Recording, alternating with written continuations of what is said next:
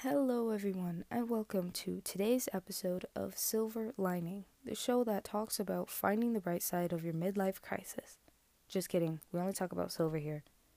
I'm your host and your favorite silver enthusiast, Alexis, and let's just jump right into this and start with some basic knowledge.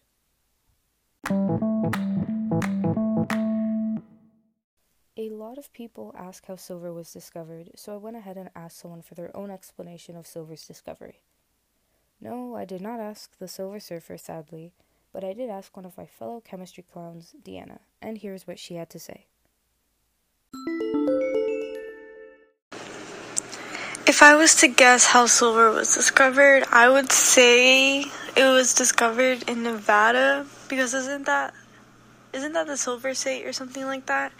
So yeah, if I was to say where silver was discovered, I would say it was discovered in Nevada. Thank you, clown. No, I wasn't around during 3000 BC to see the first civilizations discover silver.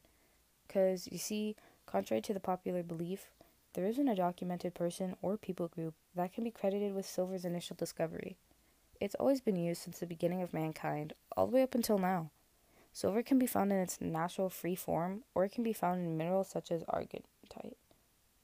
This element is a metal and can be credited with being the best conductor of heat and electricity.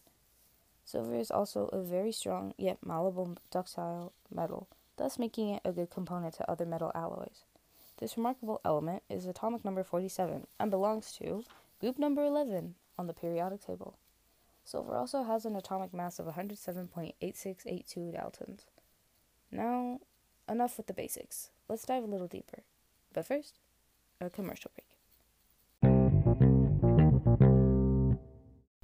Are you ready to vaporize massive areas? Give people temporary blindness? Do you want to shatter dirt and sand into glass and create a massive fireball? Well, you're in luck.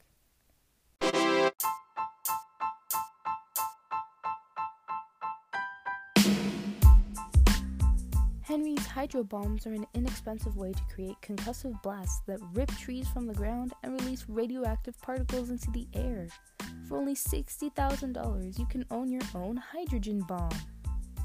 This multi stage explosive can take care of all of your problems. Need to clear some forest? Drop a hydrogen bomb. Want to get rid of those pesky raccoons and all of their life for the 60 mile radius? Use Henry's Hydro Bomb. Call 1 800 Hydro today and get yours now.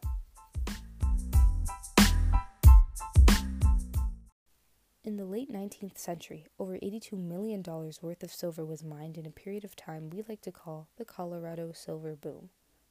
This was the second largest mineral boom in the state, and this bustling period began in the 1860s when silver first appeared in Colorado Springs.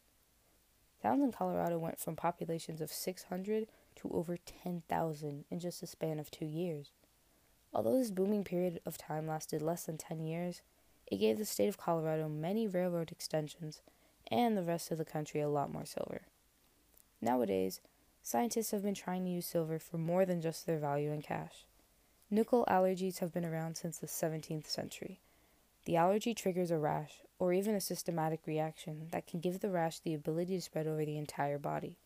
But the nickel allergy doesn't come from the element itself, but rather from the nickel salts that form when the element comes into contact with our skin. Silver has been used as an easy replacement for people with nickel allergies. Silver can be used in jewelry, as it mostly is, but it can also be used in everyday things we use. That fork you're using, there's silver in that. The phone you're using, Mmm, there's silver in that. Those video game consoles? Yep, there's silver in them. The surgical tools that are used uh, by surgeons? Yeah, you guessed it. They've got silver. Pure silver made items are just as common as silver alloys. Nevada, the silver state, produces an average of $9.5 million worth of silver every year that is used in virtually everything across the globe. Now, what would happen if all the silver in the world just disappeared?